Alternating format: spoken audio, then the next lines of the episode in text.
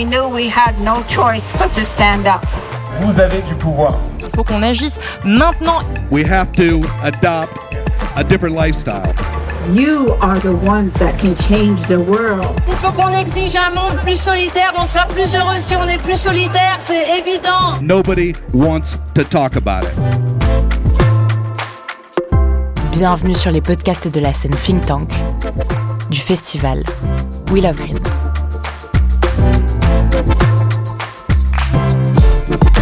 Bonjour, c'est Maxime de Rostelan. En 2023, j'ai participé à la programmation de la scène de conférence du festival We Love Green. Le think tank, un espace créé en 2014 et qui chaque année prend de l'ampleur et reçoit de plus en plus de festivaliers. Pour diffuser largement la voix de ces intervenants, de ces penseurs iconoclastes, de ces personnalités militantes et de ces acteurs et actrices du changement, nous avons créé cette série podcast, le think tank We Love Green. L'effet papillon, quand nos choix impactent leur vie. Dans nos sociétés occidentales actuelles, acheter des vêtements de marque de fast fashion peut paraître facile et parfois anodin. En plus du désastre écologique certain causé par ces enseignes, c'est aussi une catastrophe sociale parfois moins connue. Des centaines de milliers d'êtres humains, notamment ouïghours, sont réduits en esclavage pour fabriquer ces vêtements portés par nous, occidentaux. Mais c'est aussi le cas pour des choses qu'on imaginerait moins, comme les médicaments. On vous offre ici un témoignage exceptionnel d'une rescapée ouïghour, Gulbar Jalilova, portée par sa traductrice Einur Erkin, aux côtés de Raphaël Glucksmann, essayiste et député européen que j'ai eu la chance d'interviewer, qui proposera des solutions pour y remédier et nous fera un état des lieux des politiques européennes actuelles.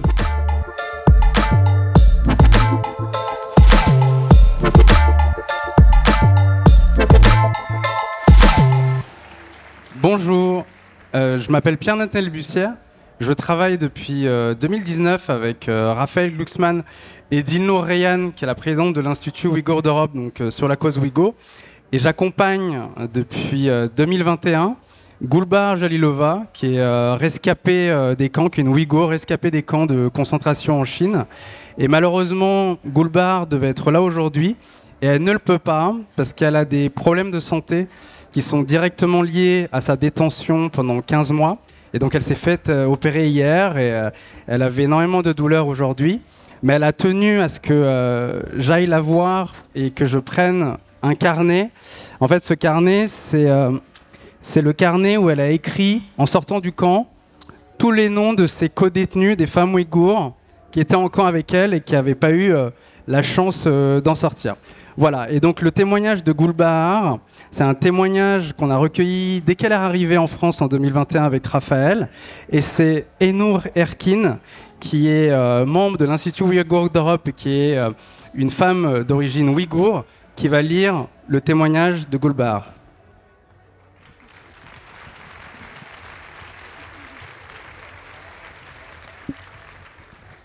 Bonjour à toutes et à tous. Je suis citoyenne kazakh d'origine ouïghour et avant, j'ai dirigé une entreprise de textile. Dans ce cadre, je faisais de fréquents voyages en Chine, dans le Xinjiang. Au printemps 2017, l'un de mes associés m'a demandé de me rendre dans la région pour qu'on s'entretienne au sujet de nos affaires. Je m'y suis rendue sans savoir qu'elle venait d'être arrêtée par le régime chinois.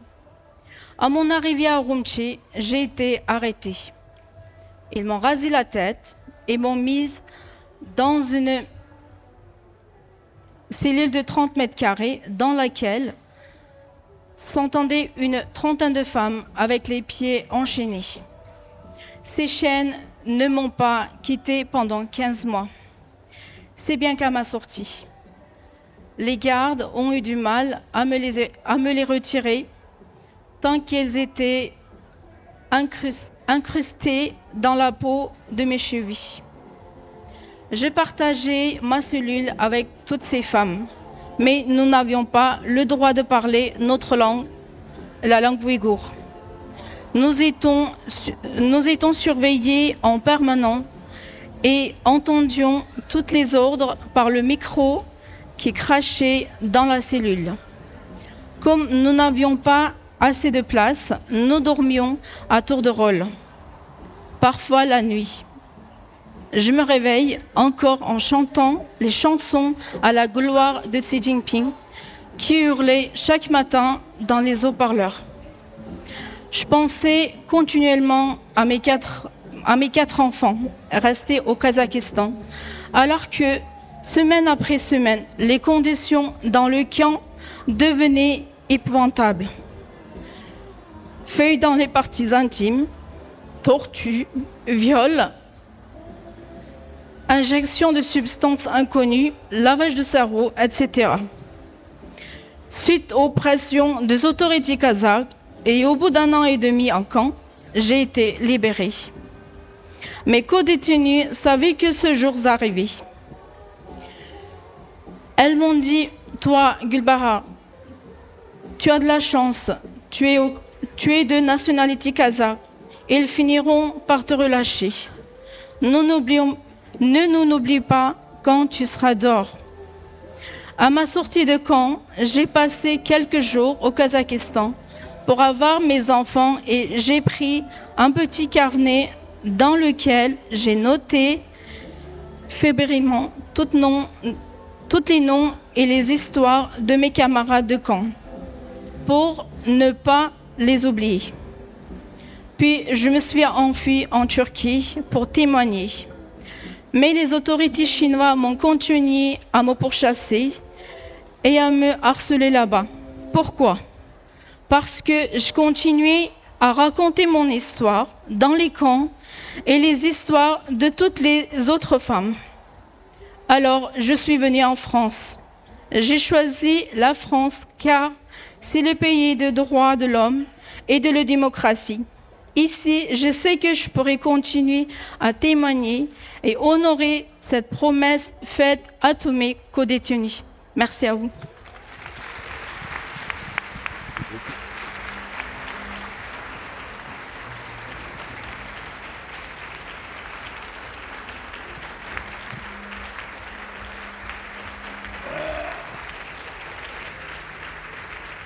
Bon, ben, merci beaucoup, merci pour ce témoignage. On a la chance d'avoir ici euh, Raphaël avec nous, Raphaël Glucksmann, qui est l'un des seuls euh, à porter aujourd'hui euh, cette cause au niveau politique. Comment est-ce que c'est arrivé? Enfin, Est-ce que tu peux nous expliquer un petit peu ce qu'il y a derrière et, et, où on en est? Déjà, bonjour. Je me souviens, c'était en septembre 2019. Dans euh, mon bureau, j'étais tout fraîchement élu euh, député européen. Et j'avais fait une promesse qui était de me servir de ce bureau pour être euh, une forme d'ambassade des causes dites perdues, de celles qu'on ne veut pas mener et de celles qui, a priori, ne sont pas rentables politiquement. Et j'ai reçu une délégation de, Ouïghours. Je savais, moi, vaguement ce qui se passait en Chine. L'existence de camps, mais c'était très flou euh, dans ma tête. Et euh, ce rendez-vous qui devait durer, euh, je sais pas, une heure, a duré plusieurs heures. Et les témoignages sur les, sur les camps, les chiffres, les données ultra précises, l'ampleur, en fait, du crime contre l'humanité qui avait lieu sous nos yeux, tout cela, je le mettais en relation avec le silence abyssal, abyssal en Europe et dans le monde en général. Et donc, quand j'ai raccompagné euh, les rescapés ouïghours euh, en dehors du Parlement, j'ai directement pris mon téléphone et j'ai appelé euh, des dirigeants politiques de, de gauche, écolo et tout ça, en me disant bon ben, on va faire quelque chose. Et à l'époque, la réaction à chaque fois, c'était mais enfin Raphaël, qui va s'intéresser aux Ouïghours Et donc, avec euh, Pierre, Pierre Natnael que vous avez vu, on s'est dit ok, qu'est-ce qu'on peut faire pour les aider? Et on a lancé des appels sur les réseaux sociaux, d'abord en partageant euh, l'information sur les camps, en partageant l'information sur euh, la répression, en partageant des témoignages et en demandant aux gens, mais est-ce que ça vous intéresse? Et là, il y a eu une réponse qui était massive, qui était de dire, oui, nous, ça nous intéresse, nous, ça nous concerne. Et donc on a commencé à faire une campagne de mobilisation et de sensibilisation autour des camps dans lesquels étaient déportés les Ouïghours. Et on parle de la déportation massive d'une nation. On parle de gens qui sont euh, arrêtés parce qu'ils sont nés Ouïghours et euh, qui sont enfermés dans des camps. Et ensuite, on a découvert que ces centaines de milliers d'êtres humains enfermés dans des camps étaient mis au service de nos multinationales pour fabriquer les biens qui ensuite sont vendus dans nos magasins.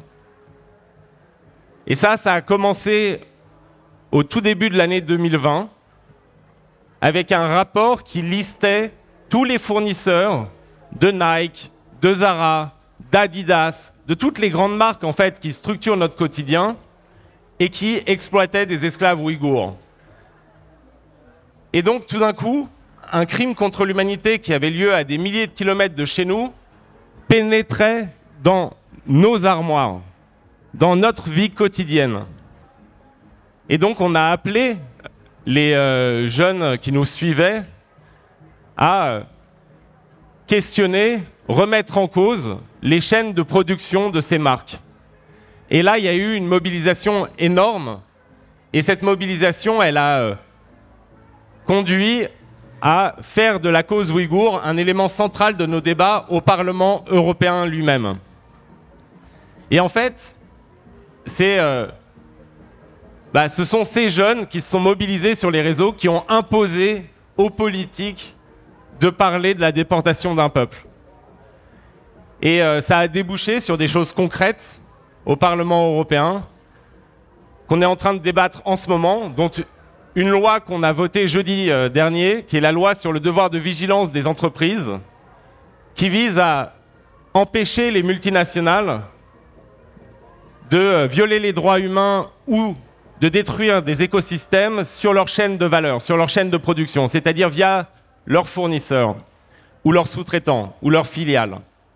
Et ça débouche aussi sur un débat, et peut-être ça on, reviendra sur le devoir de vigilance, mais ça débouche aussi sur, en ce moment même, un débat au Parlement européen sur l'instrument pour bannir les produits de l'esclavage de nos marchés. C'est-à-dire pour faire en sorte que ces produits, ces chaussures, ces chemises, ces téléphones, qui sont construits sur la base de l'exploitation d'un peuple parqué dans des camps, eh bien, soient saisis euh, dans nos douanes. Et donc, il y a des euh, choses concrètes à faire si on veut euh, aider une nation réduite en esclavage. Et ça, c'est seulement la mobilisation en fait citoyenne autour d'une cause dont ni les politiques ni les médias mainstream ne voulaient parler, pas parce qu'ils étaient pro gouvernement chinois ou totalement corrompus par les grandes marques, simplement parce qu'ils pensaient que cela ne vous intéressait pas. Et donc, la simple manifestation du fait que ça vous intéresse a un impact sur ce que les politiques prennent en compte ou ne prennent pas en compte. Et c'est ça, moi, le, cœur du message que j'essaye de faire passer à travers nos campagnes, c'est qu'en fait, vous avez du pouvoir. Et vous avez du pouvoir sur ceux qui exercent le pouvoir. Et que simplement, il faut s'en saisir. Mais euh, peut-être je parle trop longtemps et je te laisse poser des questions. Non, non, mais continue.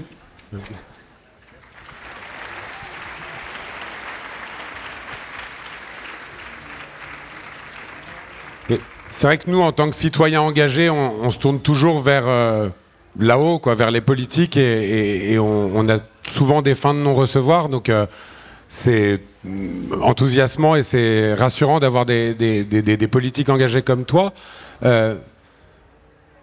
au-delà de la mobilisation qui est suivie et que vous suivez, j'espère, euh, sur les réseaux et, que tu as poussé, qu'est-ce qu'on peut faire? Il y a plein de choses à faire, j'imagine, mais comment est-ce qu'on peut collaborer entre citoyens et politiques engagés?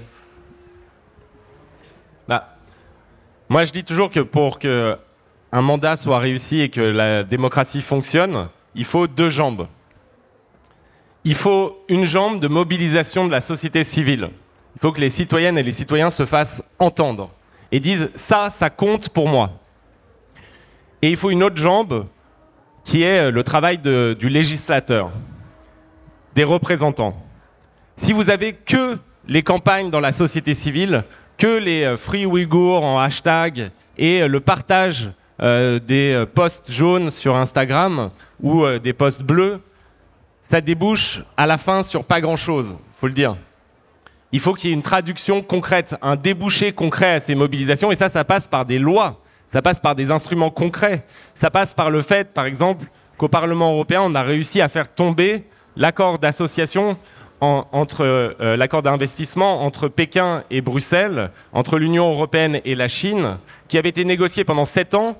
Et quand moi j'ai dit mais on ne peut pas signer ça avec le régime des camps pour faire plaisir à quelques grands groupes européens, les autres députés au début m'ont dit mais euh, mec ça, passera quoi qu'il arrive. C'est certain, tous les gouvernements sont pour. Et finalement, grâce à la mobilisation sur les réseaux, grâce au fait que les citoyennes et les citoyens se sont manifestés, eh bien, on a réussi à faire tomber euh, le CAI, ce qu'on appelait le CAI, c'est-à-dire l'accord d'investissement, l'accord compréhensif d'investissement avec la Chine. Mais, mais ça, ça débouche aussi, cette mobilisation, sur des euh, moments législatifs concrets. Je veux dire, quand au début, on a parlé euh, du devoir de vigilance des entreprises à l'échelle européenne, honnêtement, la plupart des députés européens nous regardaient comme si on était des bolcheviks, c'est-à-dire des, dingues. Et euh, nous, on, a mis trois ans à faire accepter l'idée au sein du Parlement. Ça a duré trois ans, le processus législatif. Et à chaque étape, il a fallu mobiliser les citoyennes et les citoyens. Et donc, même encore 24 heures avant le vote de jeudi, on n'était pas du tout sûr d'avoir une majorité. Et donc ce qu'on a fait, c'est avec euh, les associations, avec aussi euh, des groupes religieux, euh, des évêques, des... tout était bon à prendre. Hein, et donc on a fait des, des, mobilisations auprès des élus, et notamment par exemple auprès des élus de droite en France qui s'apprêtaient peut-être à ne pas voter le texte, puisque la droite européenne était contre. Et le résultat, c'est qu'ils l'ont voté. Pourquoi? Mais parce qu'ils ont vu que c'était un sujet ultra important pour la jeunesse française. Et alors j'aimerais juste expliquer, je ne sais pas si vous êtes familier avec ce concept de devoir de vigilance des entreprises, mais l'idée, elle est assez simple et ça a un impact immense, puisqu'on est à Wheel of Green, ça a un impact immense sur la question climatique aussi. L'idée, c'est que aujourd'hui, une entreprise comme Nike ou comme Zara ne produit rien elle-même. Elle n'est donc responsable de rien les chemises Zara, les chaussures Nike, eh bien, c'est pas produit par Nike ou Zara, c'est produit par des fournisseurs, en particulier en Chine ou dans d'autres pays. Et donc, si des violations des droits humains ou des euh, catastrophes environnementales ont lieu dans le processus de fabrication des biens de Nike que Zara et Nike vont vendre, eh bien Nike et Zara n'ont aucune responsabilité. La responsabilité est celle du fournisseur chinois. Et le devoir de vigilance des entreprises, cette législation, c'est de dire, eh bien désormais, Nike et Zara seront responsables de tout le processus de fabrication des biens qui leur permettent de gagner de l'argent. Et que donc, s'il y a un écosystème en Afrique qui est détruit au cours de la fabrication d'un bien qui est vendu ensuite par une multinationale en Europe, si des euh, esclaves ouïghours sont enchaînés et condamnés à travailler pour fabriquer des chaussures ou des panneaux solaires, eh bien, ceux qui bénéficient de ce travail en vendant ces produits et en dégageant des marges faramineuses porteront la responsabilité juridique de ces crimes. Et ça,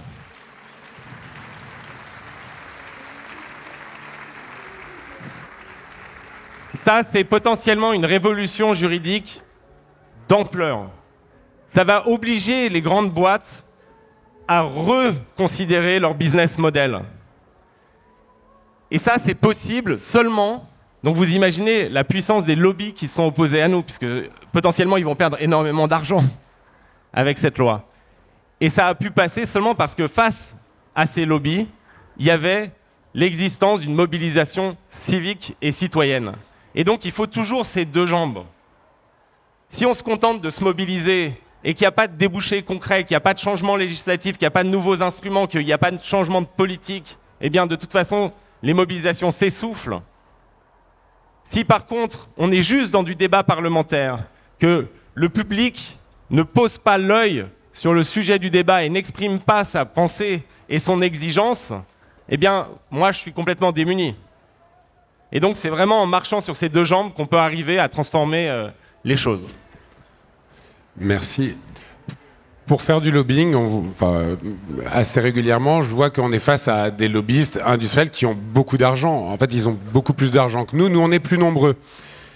Mais force est de constater que ça, c'est compliqué. Enfin, moi, sur les états généraux de l'alimentation, on a essayé de passer des amendements qui ont été retoqués. On n'avait pas le, soutien massif que tu as eu. La cause que tu défends est tellement énorme en fait que, enfin, il suffit d'entendre un témoignage pour, euh, voilà, pour, pour, se rendre compte qu'on peut pas laisser faire ça. Mais il y a plein d'autres choses qu'on peut pas laisser faire.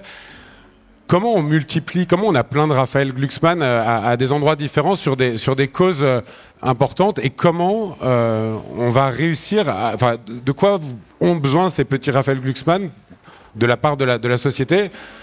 Parce que là, toi, tu as quand même un cas d'école, ça a vraiment bien fonctionné, on peut dire, enfin, c'est en cours, mais comment est-ce qu'on duplique quoi Et comment est-ce qu'on multiplie ça Comment est-ce que les gens ici peuvent se saisir d'une cause, se mettre au service d'un de leurs élus dans lequel il croit et, y aller quoi. Alors déjà en fait il n'y a pas on n'a pas un manuel euh, préétabli euh, qui serait valable universellement et, on a fait ça complètement en tâtonnant en fait. Moi j'aime bien dire que je suis essayiste parce que j'essaye, c'est-à-dire que je, on n'avait pas un plan qui euh, devait aboutir à des changements législatifs donnés parce qu'on allait agir de telle ou telle manière.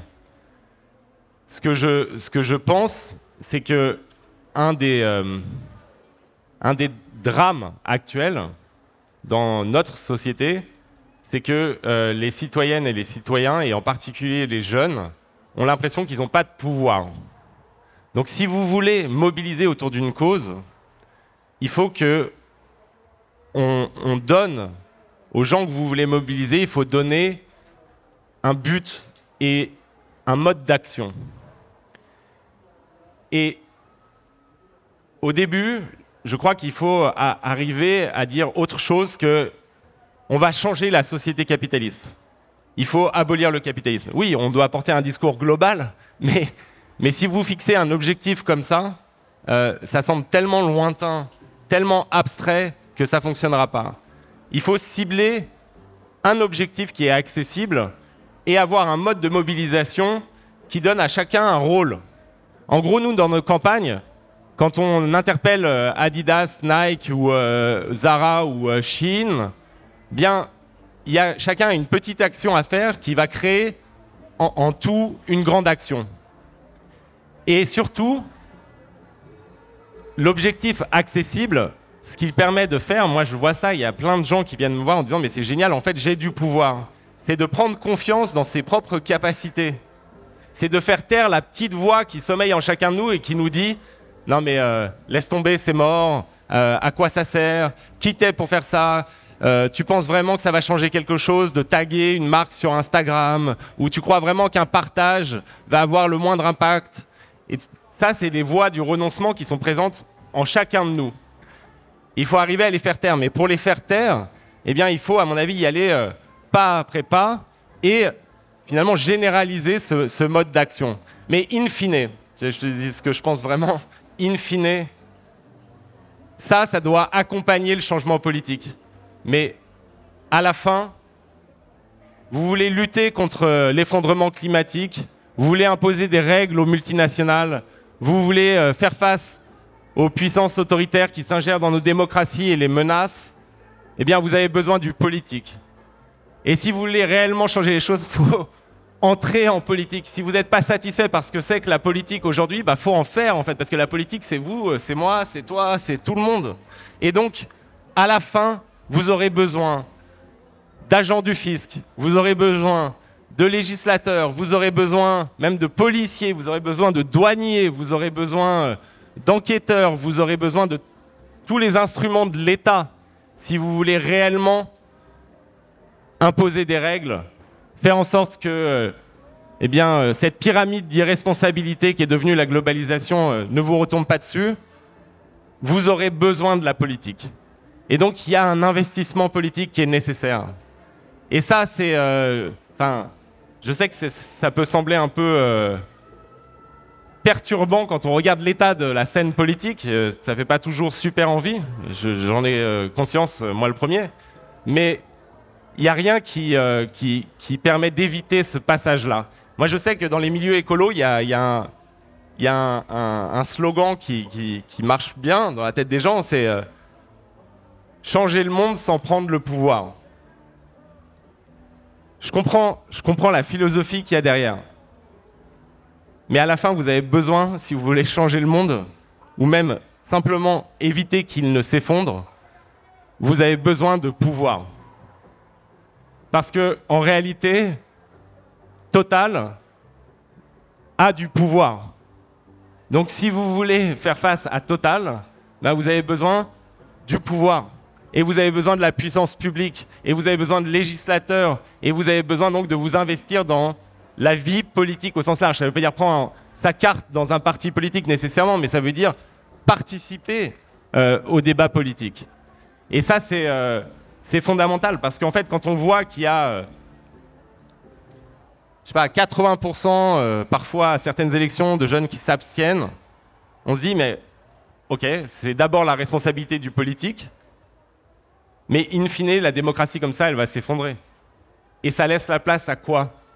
Bah, Ça laisse la place justement au lobby dont tu parlais. Ça laisse la place à ceux qui ont les moyens de vivre et de gagner sans participation citoyenne et sans participation civique. Et donc il faut, euh, voilà, il faut prendre en compte que la démocratie, en fait, c'est pas un donné. On n'est pas en démocratie, ça ne nous garantit pas euh, de vivre en démocratie toute sa vie c'est pas naturel. C'est une construction politique, idéologique, c'est une construction historique. Et donc, si on ne s'investit pas dedans, si on ne s'en empare pas, si on ne fait pas, si on n'ouvre pas des brèches dans tout ce qui referme et ce qui asphyxie la vie démocratique, eh bien, à la fin, la démocratie, elle meurt. Et donc, si on veut la faire vivre, eh bien, il faut euh, entrer dans la matrice et la faire vivre réellement.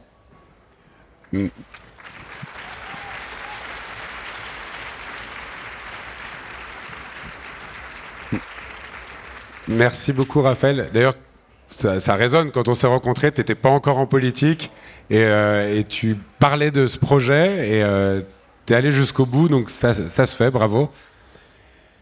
Si jamais, merci euh, de, ce que tu as fait. Est-ce qu'il y a des questions dans la salle? On a 10 minutes, on va prendre une ou deux questions. Il y a une question ici? Voilà. Levez-vous peut-être pour.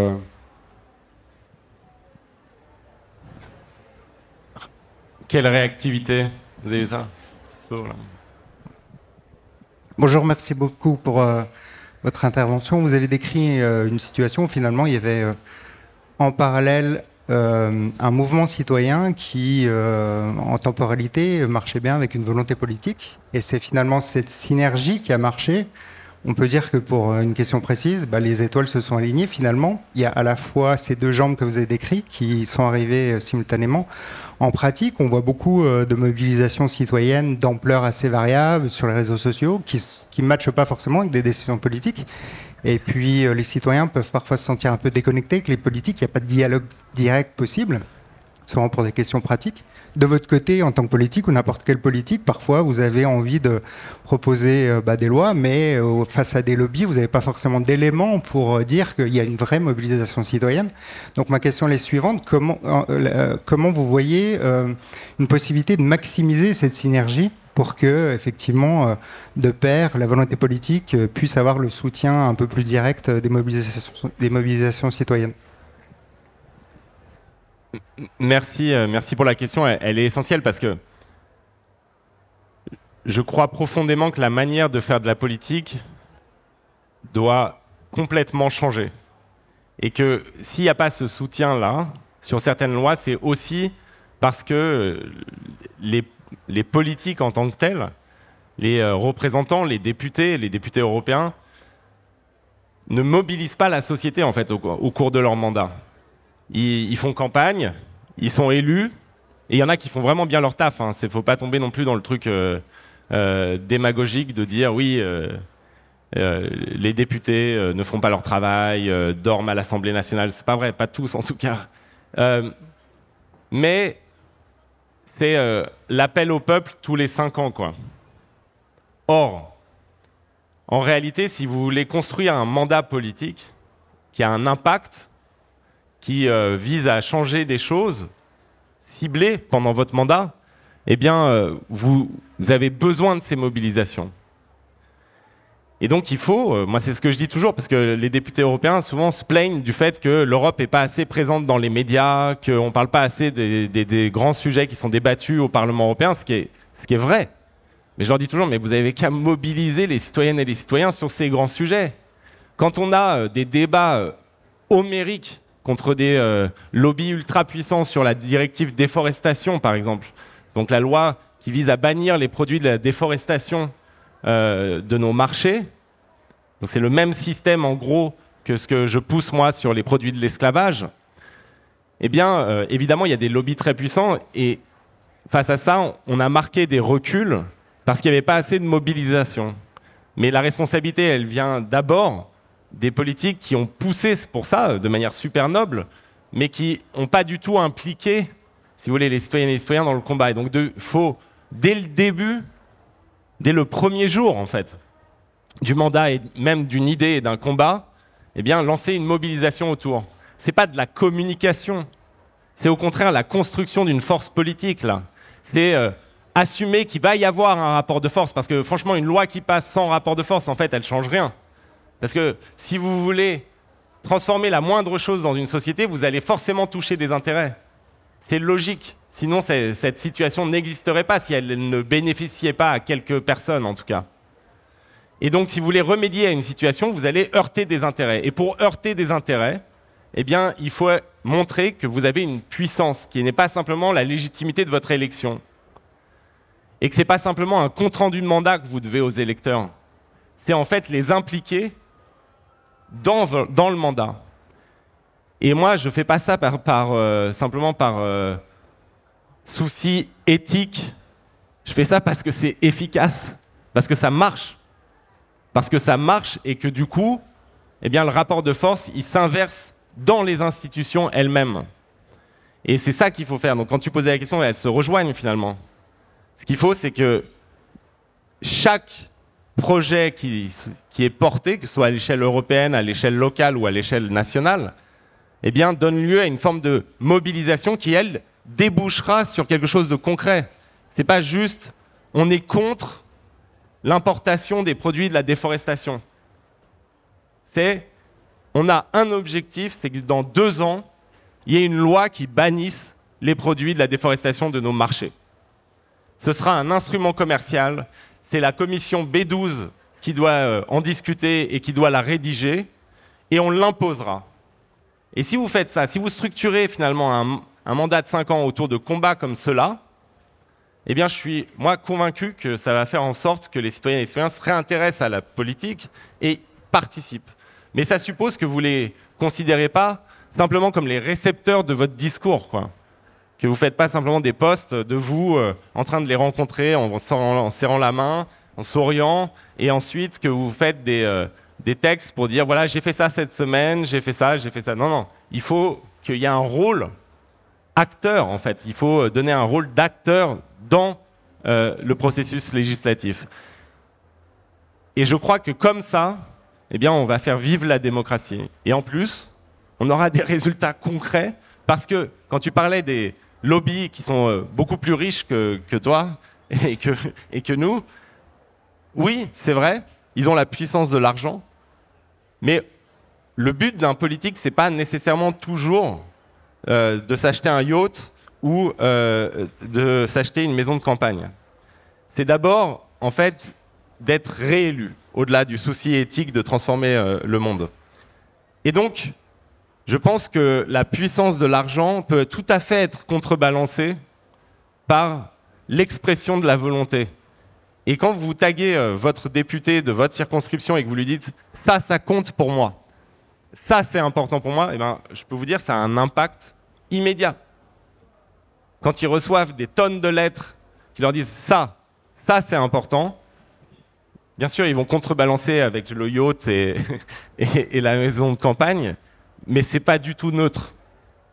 Et donc voilà, ce que je crois c'est qu'on doit à la fois avoir plus d'investissement, mais du coup, ça veut dire bah, que les politiques changent leur approche et acceptent qu'en fait, la, démocratie, c'est un processus continu. Et ça doit aussi être un processus d'apprentissage réciproque. Moi, moi honnêtement, je, suis encore en processus d'apprentissage. Je, découvre des sujets au Parlement euh, tout le temps que je ne connaissais pas. Et euh, je me considère comme euh, encore un, enfant dans la politique. Quoi. Ben merci beaucoup parce que je pense que ça ferait du bien que plus de politiques aient cette posture d'apprenant et de, vouloir voilà, avoir, avoir, le courage de porter des sujets qui, qui, sont trop gros, qui font trop peur. Et euh, merci pour ce que tu fais. Mais je veux, je veux juste vous dire une chose. C'est en fait l'enjeu principal maintenant, c'est le rythme. Parce que en définitive, contrairement à ce qu'on peut penser, les changements qu'on attend sont déjà en partie amorcés. On n'est plus dans les années 2000 ou 2010. Il y a, même dans les institutions européennes qui promouvaient des euh, politiques les plus euh, destructrices en matière sociale et en matière climatique, il y a un changement. On est en train de gagner la bataille culturelle. Alors ça semble bizarre en France quand on regarde la scène politique de se dire ça. Hein. Mais on est en train de gagner cette bataille culturelle. L'enjeu maintenant, c'est à quelle vitesse ce changement va avoir lieu et comment faire en sorte que ce changement ait lieu assez vite pour que les choses ne s'effondrent pas complètement. Et donc ça, ça suppose quoi? Ça suppose un investissement massif maintenant. Parce que quand vous avez gagné la bataille culturelle, eh bien, c'est justement le, moment d'opportunité pour faire une bascule politique. Et donc les mois et les années qui viennent vont être ultra décisives. Il ne faut pas être déprimé là, parce qu'en fait, quand vous avez des commissaires européens qui vous expliquaient que le libre-échange était une religion devant laquelle il fallait se prosterner H24, et qui viennent au Parlement et qui vous disent, bon, en fait, il va falloir mettre des instruments de défense commerciaux, il va falloir rapatrier de la production chez nous, il va falloir réindustrialiser, il va falloir faire une taxe carbone aux frontières, il va falloir faire un, ban sur les produits de l'esclavage. Oui, il faut faire la loi sur le devoir de vigilance, ça veut dire qu'en fait la situation elle est mûre. Et donc ça doit vous rendre optimiste. Et on a besoin là d'être optimiste. On peut faire basculer les choses parce qu'en fait culturellement, idéologiquement, on a gagné sur plein de sujets. Et d'ailleurs, c'est pas tellement grâce à nous, c'est grâce aux faits, hein, en réalité. La pandémie, la multiplication euh, des désastres climatiques, la guerre, tout ça a ébranlé le consensus euh, libéral qui dominait les institutions européennes. Et donc, on n'est pas loin, là, d'une bascule politique. Mais ça, ça dépend de vous et de moi, et de toi et de nous.